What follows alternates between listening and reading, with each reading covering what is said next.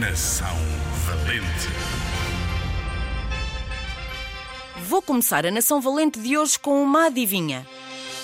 Quem é que nasceu na Madeira, veio para Portugal continental muito pequeno e marca golos em grande? Golo! Pois claro que é o Cristiano Ronaldo, o melhor jogador de futebol do mundo. Cristiano Ronaldo dos Santos Aveiro nasceu no dia 5 de fevereiro de 1985 na Madeira e o primeiro clube de futebol em que jogou chama-se Futebol Clube Andorinha. Com 12 anos, o Ronaldo deixou de viver com a família e veio para Portugal continental jogar no Sporting. Sabes onde é que ele vivia? Vivia numa residência dentro do estádio de Alvalade.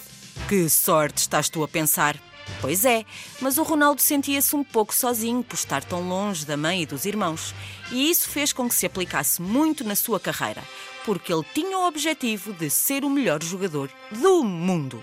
A seguir ao Sporting, o CR7 jogou no Manchester United e agora joga no Real Madrid e é mesmo, mesmo, o melhor jogador de futebol do mundo. Talvez até seja o melhor jogador de futebol do universo.